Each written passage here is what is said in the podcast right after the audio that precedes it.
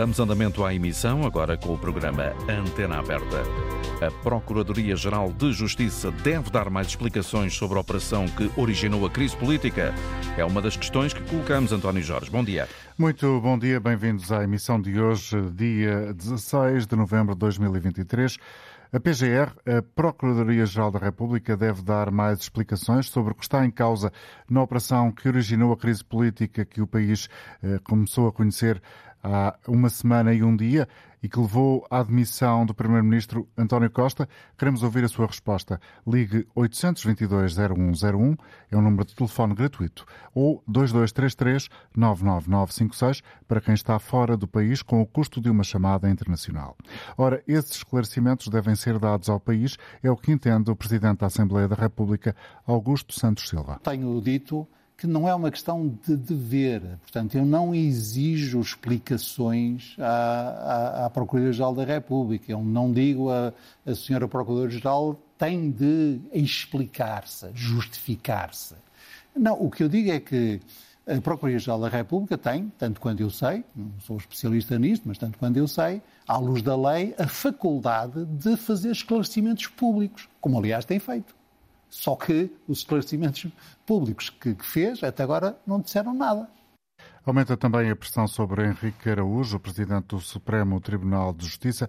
De acordo com eh, Augusto Santos Silva, deve igualmente apresentar esclarecimentos cabais no que toca ao processo que envolve António Costa. Eu creio que nós temos o direito de pedir ao Supremo Tribunal de Justiça que seja lesto na realização do inquérito.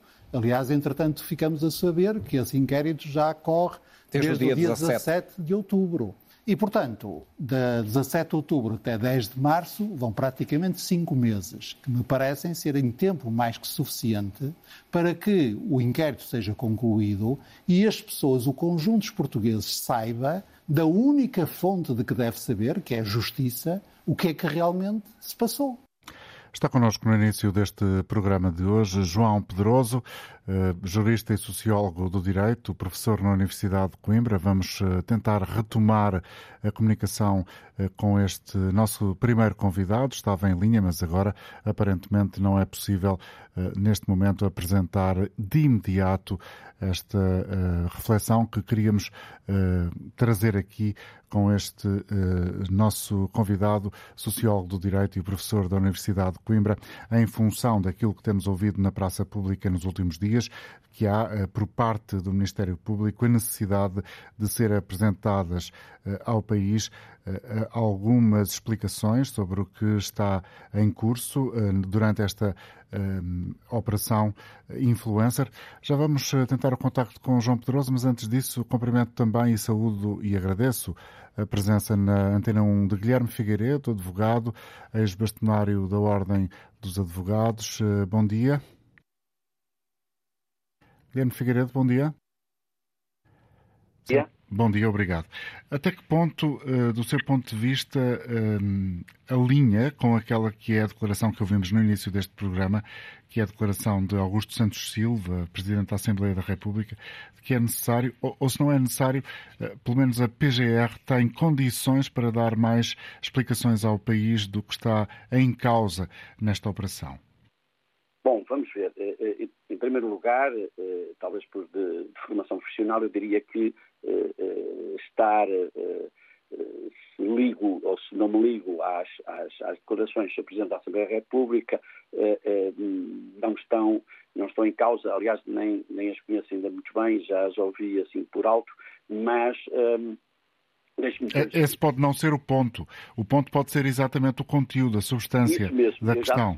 Exatamente, e agradeço. É, é, não, é, é, evidente que a senhora Procuradora-Geral da República deve dar esclarecimentos. Eu tenho dito eh, nestes últimos dias eh, que, eh, em face do que sucedeu e, e, a importância que existe, até para a opinião pública, do ponto de vista da percepção que ela tem sobre tudo isto, é muito importante que a senhora Procuradora-Geral da República dê explicações. E dê explicações, vamos ver, a, Ministério Público, e julgo que a maior parte do ouvinte desconhecerá, é uma magistratura hierarquizada, mas também é uma magistratura responsável e é, acima, e é uma, uma, uma magistratura que, através da Procuradora-Geral da República, presta contas à Assembleia da República ao Presidente, e ao Presidente da República. E, portanto, este prestar contas também deve envolver as explicações que, são, devem ser dadas. Deixe-me deixe sublinhar aí uma, uma passagem do seu pensamento, uh, eh, Dr. Guilherme Figueiredo, porque é muito relevante uh, em função daquilo que temos lido nos últimos dias. Lucília Gago, Procuradora-Geral da República, eu julgo que não ouvi mal, tem que prestar contas ao Presidente da República. Tem que prestar contas ao Presidente da República e tem que prestar contas também à Assembleia da República, uhum. é, é, porque esta magistratura é assim mesma. E, e este prestar contas, eh, na minha modesta opinião, deve incluir também a comunicação regular, principalmente em momentos desta natureza, no espaço público, isto é, a todas as pessoas. Se prestar contas à Assembleia da República, óbvio que deve prestá-las a todos. Não é no sentido de abrir o livro eh, eh, e, e, e, vir dizer o que está e o que consta e o que deve ter. Até eh, porque isso, evidentemente, pode prejudicar a investigação. Exatamente, pode prejudicar a investigação e seria também ousadia mais uma violação de segredo de justiça uh, perante, pela senhora Procuradora-Geral da República de forma efetiva. Eu, eu, portanto, faço, eu faço sublinhar, e peço desculpa por estar a interromper. Diga. É, à vontade. É, é, é, que aquilo que disse, ou seja, da necessidade da Procuradora-Geral da República prestar contas ao Presidente da República e à Assembleia da República, pode de alguma forma responder uma das perguntas que tem sido, eh, enfim, muito recorrente nos últimos dias e que foi lançada de forma uh, vimente por Cândido Almeida num artigo de opinião no Jornal de Notícias no passado domingo, se não me falha a memória, em que a ex-diretora do Departamento de CIAP, uh, do Departamento Central de Investigação e Ação Penal, fazia exatamente esta pergunta: porquê que, porquê que foi e por que razão Lucília Gago a Belém eh, em audição, audiência com uh, Marcelo Rebelo de Sousa, no dia em que António Costa se demitiu?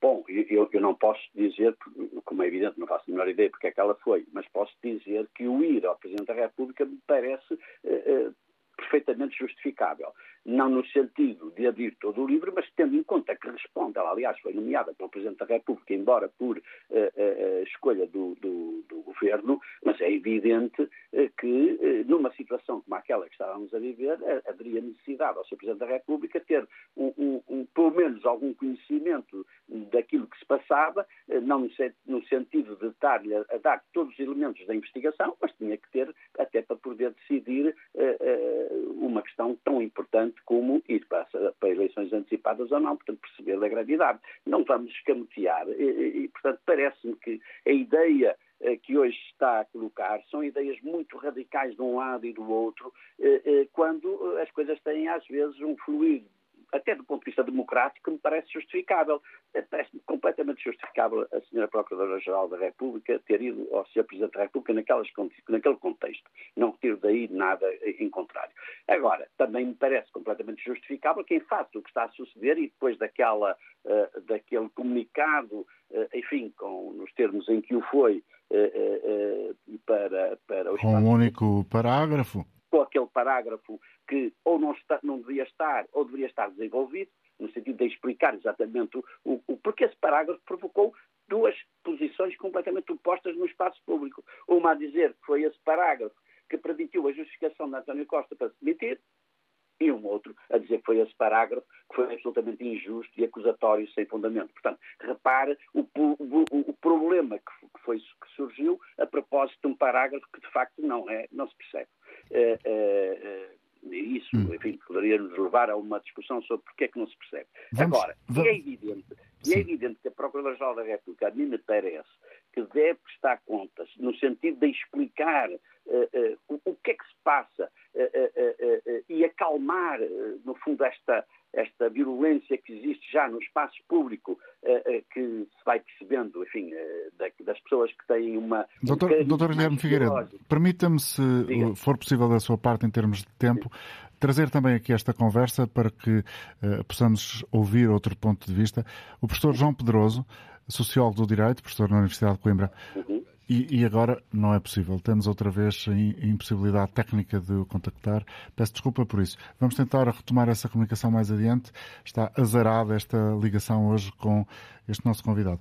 Portanto, do seu ponto de vista, Dr. Guilherme Figueiredo, é necessário que a Procuradora-Geral da República ou a PGR venha explicar um pouco mais para acabar com esta virulência, como estava a dizer, que existe já no espaço público, mas uh, tudo indica que ela, esta, este, este conjunto de personalidades que vêm criticar ou exigir essas explicações tal como o senhor está a fazer aqui, vai continuar a fazê-lo nos próximos dias. Não parece que seja uh, fácil uh, terminar este nível de pressão se não houver, de facto, uh, uma explicação da PGR. Mas, ao mesmo tempo, se ela existir, não vai ser também a admissão de uma certa fragilidade em relação àquilo que conhecemos já do processo, com o facto dos arguídos terem tido, aparentemente, e é o que conta hoje, por exemplo, o Jornal Público, eh, um, enfim, a aplicação de penas eh, leves aos olhos do Ministério Público, o que está a gerar internamente, também junto da PGR, algum mal-estar. Se houver essa explicação, não será uma admissão eh, de alguma fragilidade? Bom, enfim, eu acho que, tendo em consideração como as coisas estão no espaço público, a que acresce agora também uma dicotomia entre uh, o pedido de demissão da Senhora Procuradora da República isso, e, quem defende que se deve manter, uh, pela parte que me toca, eu entendo que uma demissão da Senhora Procuradora da República diria ainda ser mais um problema a juntar a todos os problemas. E, portanto, julgo que não é por aí, mas julgo que é, obviamente, pela, uh, pela, pela, enfim, pela prestação de declarações por parte do Ministério Público, seja a ser a Procuradora-Geral da República, como disse, ou seja, outra entidade. E, e, e portanto, parece-me, outra entidade, que é o Ministério Público, através do comunicado, mas parece-me que isso poderia uh, uh, sossegar o espaço público e, e, deixar depois a justiça correr. vamos ver. Por outro lado, também já se fala que existe uma ausência de meios para proceder a uma resposta do Ministério Público o que se tem ouvido, com, com, com, particular incidência por parte dos sindicatos dos magistrados, é que é preciso, por exemplo, que os procuradores se dediquem em exclusivo a esta questão. É, eu acho que é eh, que isso também seja explicitado. Há falta de meios e depois, se há falta de meios, eh, corresponde ao Governo eh, colmatar essa falta de meios para que não, não, não, não tenhamos sempre aquela aquele princípio do, do seu primeiro-ministro que não corresponde a coisa nenhuma, que é à, justiça o que é da justiça, à política o que é da política, então, isso é de facto... De facto é uma frase que se ouve constantemente e é, é complexa de, de, perceber até. E não corresponde à verdade. E, portanto, não vamos dizer que a política não tem uma obrigação e confundir aquilo que é a fase exclusiva da justiça, que é do ponto de vista jurisdicional, que é julgar e investigar, daquela outra que é a criação de meios que compete à política. Se a política não dá meios, naturalmente que não há capacidade. Essa para... questão é, é a questão que lanço também, eh, mais uma vez, e pela terceira, a ver se é de vez, ao professor João Pedroso, que está fora do país, mas suponho que agora a ouvir-me, este pedido de esclarecimentos que estão, bom dia, que estão a ser feitos pode, do seu ponto de vista, uh, professor João Pedroso, desestabilizar o equilíbrio dos poderes uh, ou é a ausência desses esclarecimentos que faz isso? Eh, no meu entender, é a ausência de esclarecimentos que desestabiliza e descredibiliza o Ministério Público. Porque o Ministério Público fez um comunicado um, de texto lacónico, insuficiente e talvez inaceitável, uh, fe tem feito ele ou a investigação, não, não, obviamente não tem elementos, e estou a acompanhar à distância, uhum. fugas seletivas de informação do processo, logo com tudo o que está a acontecer, a única forma de privilegiar o Ministério, de prestigiar, de dignificar o Ministério Público é prestar esclarecimentos a quem deve institucionalmente e aos cidadãos a quem, em última instância, o Ministério Público também presta contas.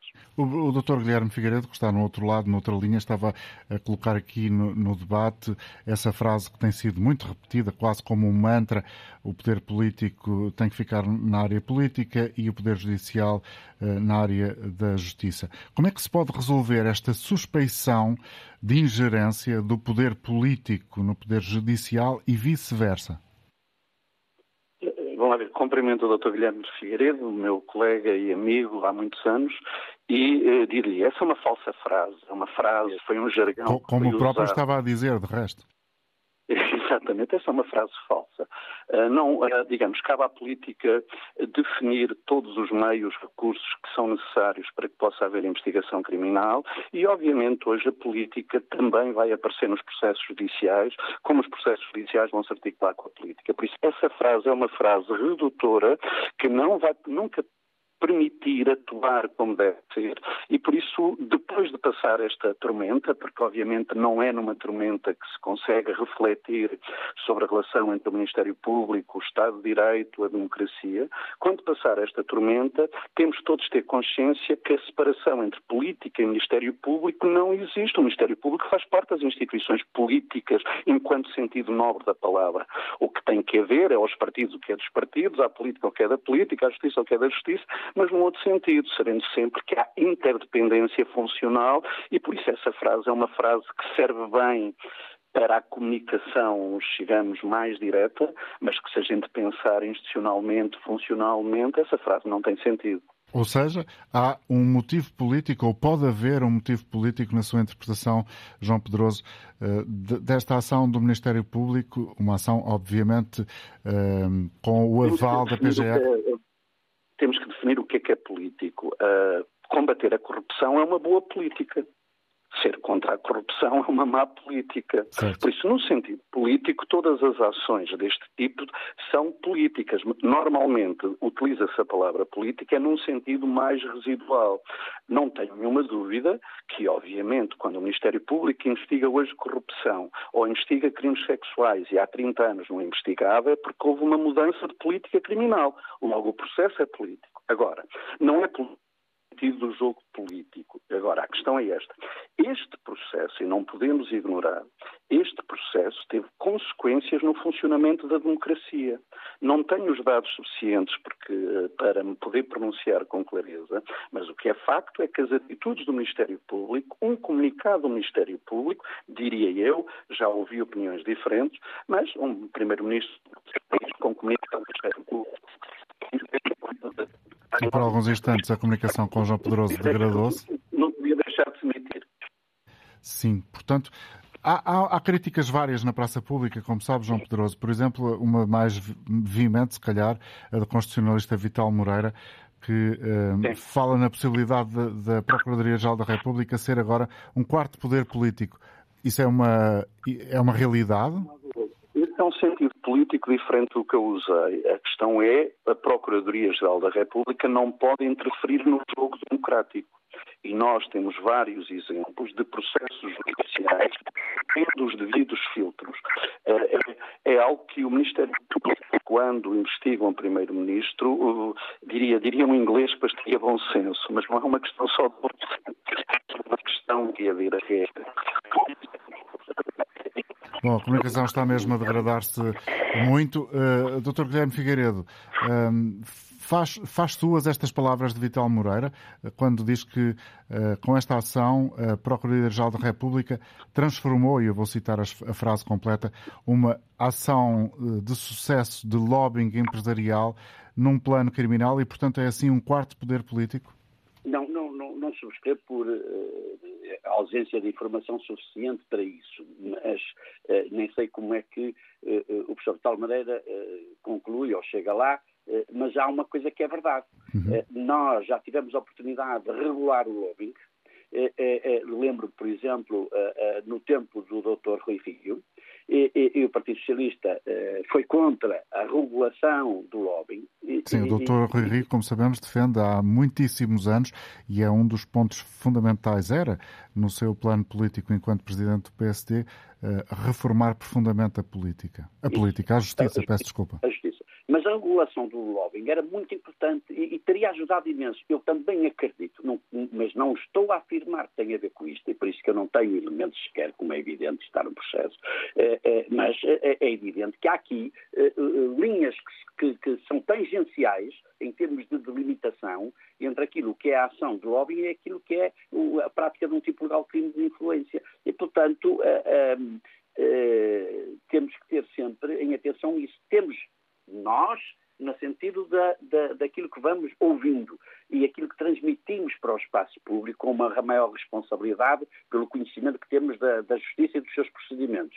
mas tem, acima de tudo, uma maior responsabilidade do Ministério Público, que quando avança para processos eh, eh, de, de natureza que podem ter consequências ao nível político, mas também consequências ao nível da pessoa, isto é muito importante, este equilíbrio, eh, tem que pressupesar essas duas circunstâncias. Nós temos exemplos de pessoas ligadas ao Partido Socialista, obviamente, eh, mas também temos exemplos de pessoas ligadas ao Partido Social Democrata. O caso de Miguel Macedo, eu costumo dizer, é, é um dos caricatos uh, disso. Quatro anos uh, arrumou a vida política e, e, e, e, não aconteceu coisa nenhuma, foi absolvido. E, portanto, nós temos, nós, no sentido da, da, da comunidade, eh, eh, temos uma obrigação, e o Ministério Público muito mais obrigação, de ter aqui cuidados que têm que ter eh, mais, mais pesados, quando avança com processos nesta natureza. Sim. O senhor tem utilizado muita expressão aqui nesta conversa connosco, a expressão bom senso e a necessidade de haver bom senso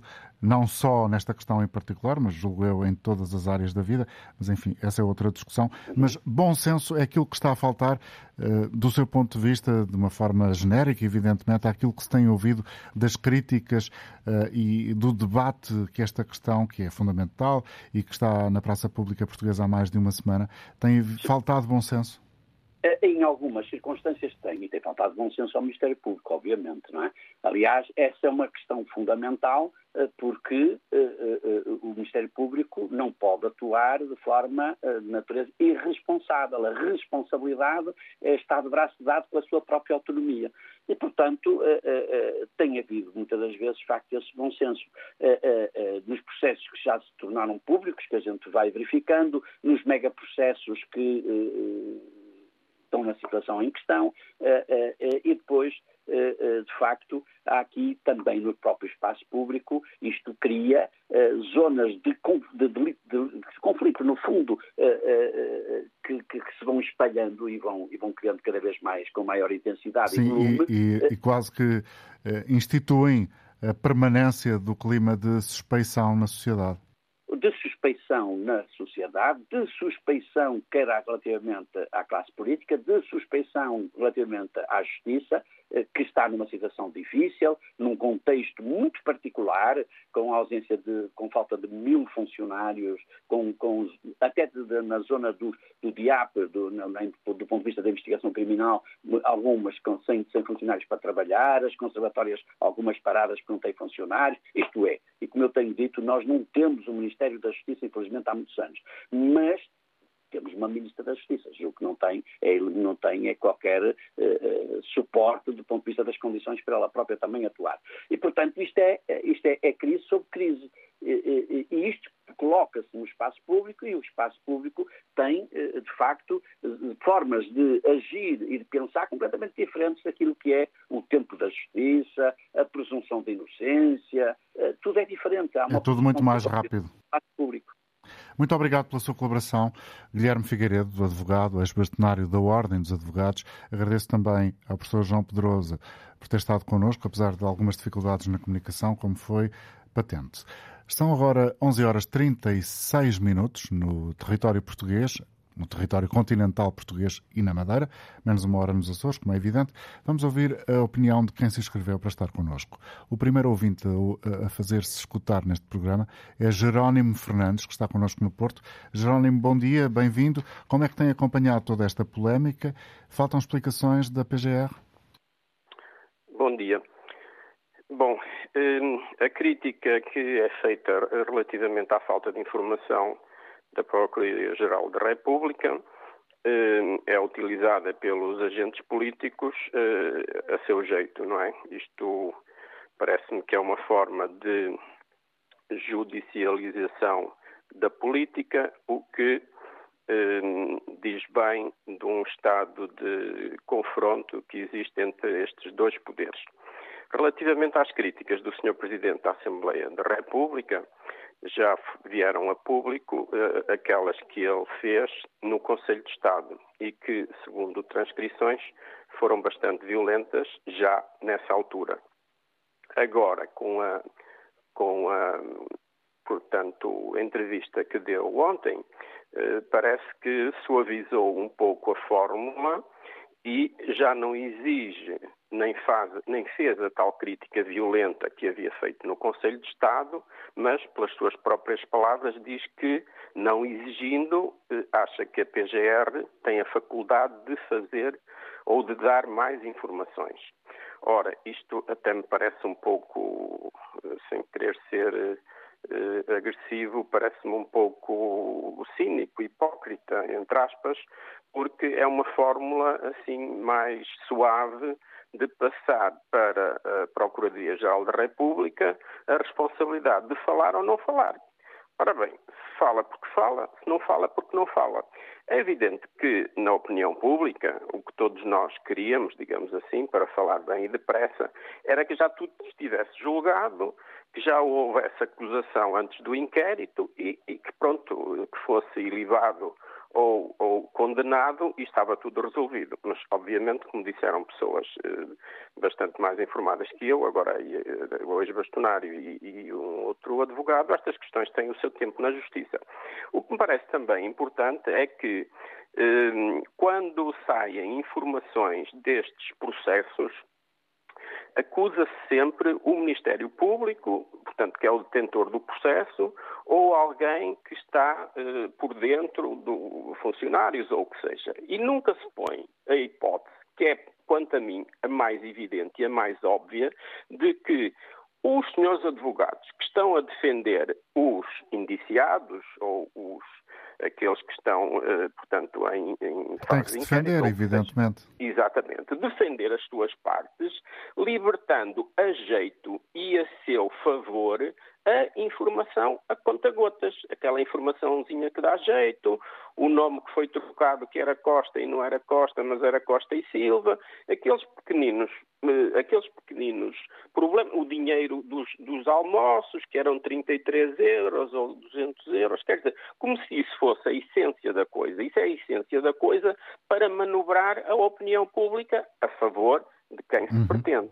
Portanto, estas são questões eh, complexas, mas, e para finalizar, se calhar, eh, eu diria que se a, a justiça funciona mal, é o Poder Legislativo que tem a responsabilidade.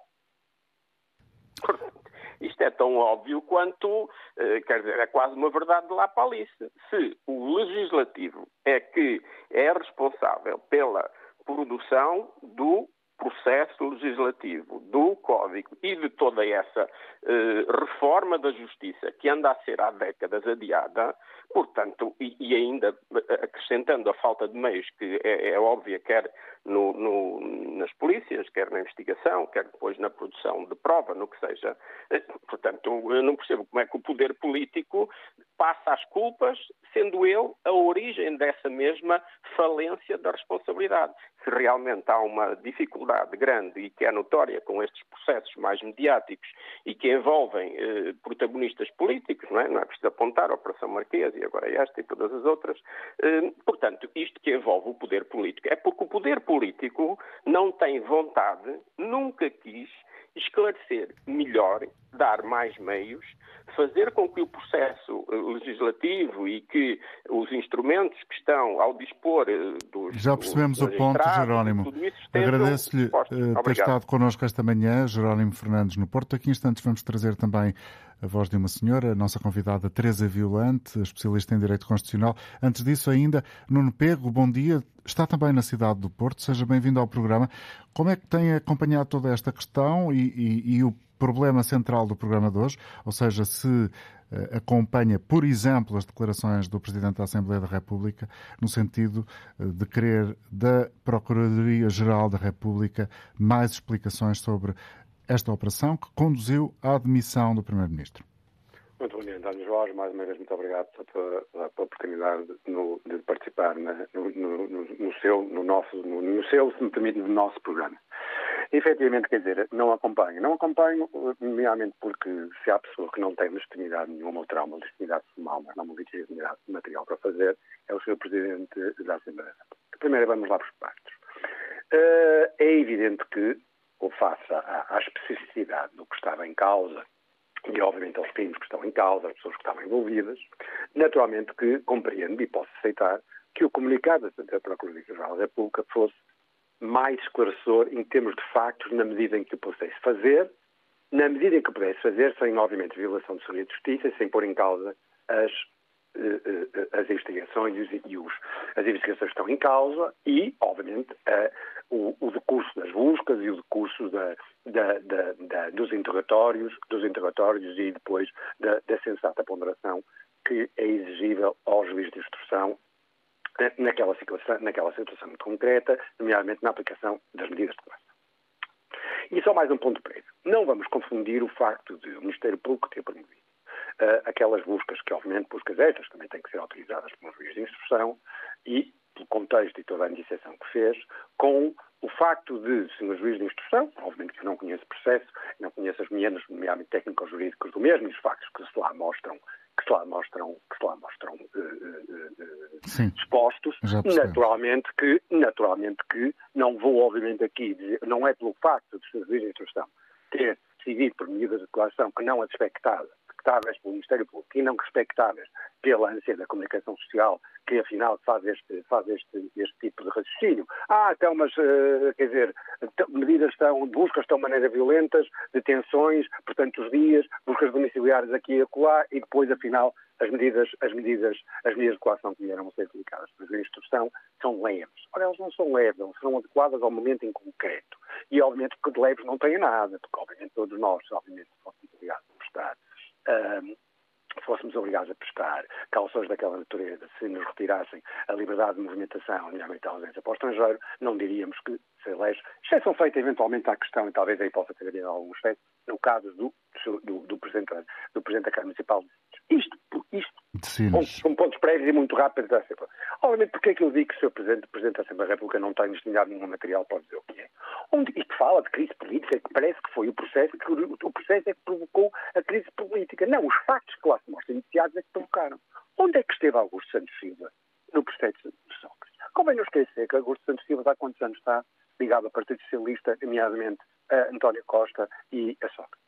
Onde esteve quando, obviamente, a, a, as, as, tristes, as tristes atuações políticas, para não chamar outras, de Gudo João que se manteve? Onde esteve Augusto Santos Silva na altura a falar? Onde esteve Augusto Santos Silva a falar quando, agora quando António Costa, numa, numa, uh, na residência oficial do Primeiro-Ministro, vem enquanto estavam a decorrer os interrogatórios e ainda, não tínhamos as, decisões dos seus juízes de instrução legitimamente tomadas, tendo em conta os factos que estavam em causa, onde esteve uh, Augusto Santos Silva? Augusto Santos Silva já é, assim, é um político profissional. É, é efetivamente devia ter vergonha, devia ter vergonha de estar ligado a este Partido Socialista, a este Partido Socialista destas pessoas deste Partido Socialista, porque eu, apesar de não, perfilhar da ideologia das práticas do Partido Socialista, não confundo o Partido Socialista enquanto tal com as pessoas que neste momento estão à frente. Onde é que esteve? Portanto, a questão aqui é esta, resumindo e concluindo, porque há de haver absolutamente muita gente para ser ouvida. Um, legitimidade formal tenho, legitimidade material Augusto Centeno não tem nenhum. Acho que, efetivamente, o, o comunicado da Procuradoria da República podia ter, ser um bocadinho mais esclarecedor. Agora, os esclarecimentos foram prestados a quem tinham que ser prestados, que era ao seu Presidente, ao seu, ao seu Presidente da República. E mais, obviamente que o Presidente da República, se me permite, última nota, que acho que não esteve nada bem. Oh. Não permitir que isto se arraste até 10 de março, obviamente não temos problema nenhum em viver com um orçamento em duodécimos. Mas, muito obrigado, obrigado. e muito parabéns pela, vossa, pela, pela, pela forma como, como começar a dirigir este programa. Nuno Pego a falar do Porto. Cumprimento Teresa Vilante, muito obrigado uh, por estar connosco. Especialista em Direito Constitucional, trabalhou para o Tribunal Português do Tribunal Constitucional. Enfim, tem feito muita investigação cá e fora sobre estas questões uh, que dizem respeito à, à lei fundamental. Obrigado por estar connosco. Do seu ponto de vista, em primeiro lugar, Teresa Violante, a senhora hum, defende que há condições para a Procuradoria-Geral da República poder explicar ao país um pouco mais aquilo que está em causa nesta Operação Influencer? Bom dia, uh, cumprimento a si também aos ouvintes da Antena 1. Um, ora bem, o Código de Processo Penal uh, prevê a possibilidade uh, desses esclarecimentos serem prestados. E este é, é, uma faculdade, mas é também um dever. Quando há comoção pública e inquietação, e eu diria que este caso uh, revela a evidência está que há uma ser, grande inquietação. Está, no... está, a falhar um dever, portanto.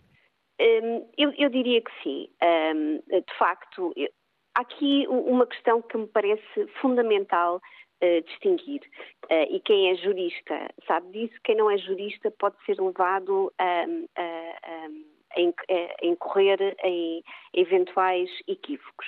É que o que está aqui em causa é percebermos um, se a atuação do Ministério Público uh, foi a mais adequada e, sobretudo, na minha opinião, no que diz respeito a vários direitos fundamentais que eu vi serem violados durante a semana passada, se um, a, a, a, anuência ou, ou, ou um, alguma cumplicidade institucional com este tipo de situações que não é única esta situação, não é única, esta situação é reveladora de um modo de atuar com arguídos detidos durante seis dias. Mas essa uh, complicidade institucional a que se refere uh, uh, tem rosto?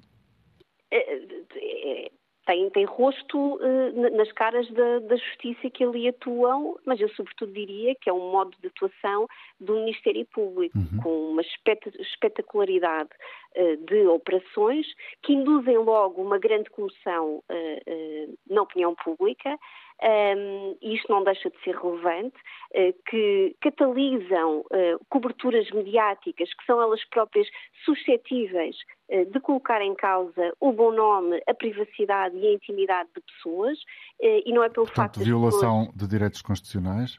Eventualmente, uh, exato, e das suas famílias. Nós vimos ali imagens que não me parecem serem admissíveis, com uh, crianças a saírem de casa com o seu pai, que estava envolvido nesta questão, e a serem filmadas em direto. Uh, exatamente. Uh, com revelação de pormenores uh, de objetos que foram encontrados na, nas escutas, na, nas buscas, que nada têm a ver com aquela investigação em curso.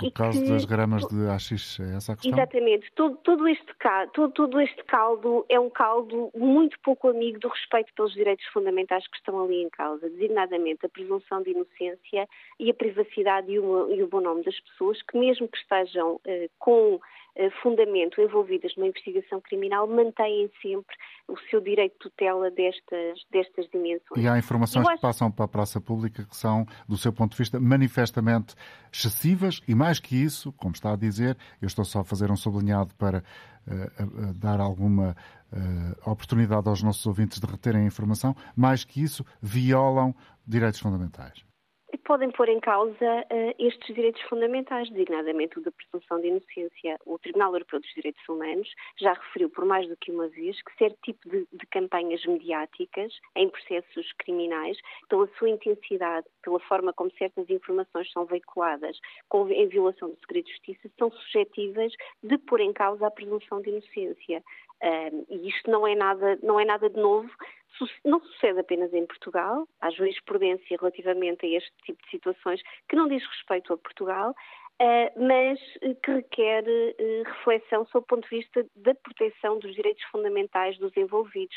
As constantes violações de segredo de justiça, e houve um ouvinte que referiu e bem, muitas delas podem não vir uh, do lado da, da investigação e não, não virão certamente, mas quando assistimos a inquéritos eh, que duram vários anos, que envolvem figuras públicas, eh, que ainda nem sequer foram ouvidas, nem muito menos constituídos arguídos, aí já temos mais, e há, e há vários exemplos desses, mais dificuldades em, em, especular se as fugas não virão, de facto, de alguém relacionado, mais ou menos remotamente. Noutro plano, Teresa Violante, noutro plano, Teresa Violante, se me permite, Porquê pedir prisão preventiva perante indícios de baixa gravidade ou até irrelevantes, como foi escrito esta semana a propósito do que disse o juiz de instrução? Isto também eleva um pouco mais o nível de suspeição, que é uma espécie quase já de cultura permanente em eu, eu, em relação a isso, um, uh, hum, o que, um, aquilo que eu, que eu entendo pertinente uh, se concluir nesta altura é que um, os pedidos de medidas de coação são feitos pelo Ministério Público, mas depois têm de ser sempre avaliados e decididos por um juiz. E, e essa é a normalidade. Há pouco. Essa, essa é a normalidade e, sobretudo, nós temos de ter noção que quando se fala em independência do Poder Judicial, que é um, uma exigência constitucional consagrada que decorre do princípio do Estado de Direito, é, é uma exigência que se refere à atuação dos juízes. E, portanto, o Ministério Público é uma magistratura à parte, é um órgão auxiliar da Justiça, é, é autónomo uh, do poder político, designadamente do poder executivo, mas não se lhe exige nem está vinculado a esse dever de independência. Portanto, é uma magistratura hierarquizada. E aquilo que nós vemos aqui uh, funcionar, apesar destas circunstâncias que me parecem que têm de ser um, objeto de reflexão, recalibradas, se calhar. Ser, não pode continuar a ser a norma em processo penal, a detenção durante vários dias, um, uh, uh, e, estas, e estas permanentes violações ao, ao, segredo de justiça, mas eu, no resto, aquilo que vi foi o sistema a funcionar normalmente. E, portanto, e um juiz de instrução que proferiu a sua decisão, uma decisão que é aceita e vista no espaço público como equilibrada e independente, e de facto o sistema funcionou. E é isso que, na minha opinião, irá funcionar certamente quando uh, o recurso que foi uh, interposto, ou irá ser interposto pelo Ministério Público das medidas de coação, for, apreciada, for apreciado pelo Tribunal Superior. E, portanto, nós temos um poder judicial independente, nós temos juízes que decidem de forma independente e imunes à pressão. Isto é um valor uh, que nós, que, que, em vários Estados uh, europeus está colocado em causa, mas não é isso eh, não é sobre isso que, que não estamos aí. devemos refletir. Exatamente, nós não estamos aí. E ainda bem. Estamos muito longe de estar aí. Um, e relativamente à atuação do Ministério Público, Uh, o que me parece é, é, que está a ser feito um escrutínio público da sua atuação, que é perfeitamente legítimo. Todas as instituições uh, do, do, Estado estarão sujeitas a esse escrutínio e, para além desse escrutínio, será ser irá ser feito o escrutínio democrático, designadamente um, olhando para o quadro legal e pensando o que é que no quadro legal, legal merece eh, intervenção, de modo a que a atuação do Ministério Público, que é uma atuação vinculada ao princípio da legalidade, possa eh, eh, decorrer, digo eu, de um modo que, que não suscite este tipo de dúvidas. Muito obrigado, uh, Teresa Vilante. Doutor, obrigado por ter estado com a Antena 1 esta manhã, especialista em Direito Constitucional. Vamos escutar agora mais uma opinião. Trata-se de Jorge Silva, que está também no Porto. Bom dia, Jorge. Estou? Sim, bom dia, faça favor. Bom dia. Uh, eu ouvi com alguma atenção o que disse uh, esta senhora que falou antes e concordo com algumas coisas que foram ditas. Já agora queria só completar, completar com outra informação que poderá ser complementar, embora eu não seja jurista nem seja especialista na matéria. Porque também, eu também recordo, segundo sei, que, por exemplo, os procuradores que tratam, que estão, que estão à frente desta investigação do Ministério Público não podem falar publicamente sobre os mesmos. E eu ouço todos os dias advogados que estão a defender os seus constituintes a virem cá fora e falarem como lhes apetece e da forma que lhes apetece sobre o processo e passando as informações que lhes interessam. Por exemplo, sem qualquer desprimor pelo seu trabalho e brilho profissional, eu acho que o Dr. Magalhães e Silva é completamente desbocado, e peço, peço desculpa pela, pela, pela, expressão, mas é aquilo que me vem à cabeça.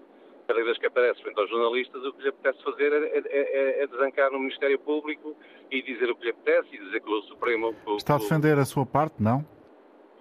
Com certeza, mas mesmo aí eu penso que há. Há um desequilíbrio, é essa a ideia que quer transmitir. Exatamente, e não é só isso, e há que ter algum tempo na língua, isto usando uma expressão popular, porque, repare, este, este tipo de afirmações feitas pelo Dr. Magalhães e Silva são o descrédito total para a justiça portuguesa. E ele diz isto sabendo que, do outro lado, os procuradores não podem falar do, da sua parte. Isto, não é, da minha perspectiva, não é muito ético. Ele disse coisas completamente descabidas. Disse que o Supremo Tribunal que falava que parecia que estava na tasca de um café. Bom, Eu isso vai competir certamente à Ordem dos Advogados avaliar. Claro. Eu peço desculpa, não quero estar a, a, tentar cercear o seu pensamento, não é nada disso. A questão é que estamos perto da hora. Queria que uh, fosse ao, ao, ponto central, para além desse, a não ser que seja esse o ponto central da sua intervenção. Não, não, não. Eu vou, eu vou terminar então. O que eu queria dizer é o seguinte. Eu acho que ainda sabemos muito pouco do processo Uh, eu acho que o que sabemos, repare, mesmo esta a decisão do juiz de instrução, o Ministério Público recorreu para o, para o Tribunal da Relação. Portanto, isto ainda vai, ter, vai seguir o seu caminho. Não estou a dizer que haja aqui, que não tenha havido aqui, provavelmente, alguma, alguma falta de, de, de, de algum cuidado na forma como o processo foi, foi, foi iniciado, mas eu, como noutros casos, prefiro esperar pelo desenvolvimento do próprio processo para então sim tirar algumas conclusões. Pronto, é isto mais ou menos. Só, só esperamos todos é que não estejamos muito tempo à espera por essas conclusões. Obrigado, Jorge parece, Silva. Parece que vão tentar ser breves, o próprio Presidente da República já pediu uh, que assim fosse. E eu acredito que sim, que eles vão dar. A ver, vamos, a ver, vamos. Muito, Muito obrigado. obrigado, bom dia. Nuno Antunes, na Amadora, é consigo que vamos concluir o programa. Faça uh, favor. Uh, bom, bom dia. É assim, eu, eu, eu, se calhar começando quase pelo fim, eu acredito que, não, eu acredito que vamos estar à espera. Uh, e, e, o que eu não acho o que, o, o que fica, o que fica, no, o que fica no, em muitos cidadãos que eu vou falando é, é uma sensação de estranheza uh, alguma sensação de uh, falta, há qualquer coisa que eu não sei aqui, uh, sensações de surpresa. e penso que há, há, muitas explicações que o Ministério Público tem a dar ao país, porque fica aqui um, um é assim, hoje quem está muito contente politicamente com o que se está a passar, amanhã Uh, amanhã pode ser o alvo, por isso uh, isto é tudo muito giro, mas uh, eu, eu, eu lembro-me bem também do processo Mãos Limpas na Itália e como é que as coisas depois acabaram.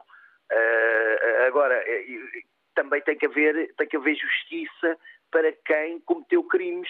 Quem cometeu crimes, o lugar de quem cometeu crimes é também na cadeia.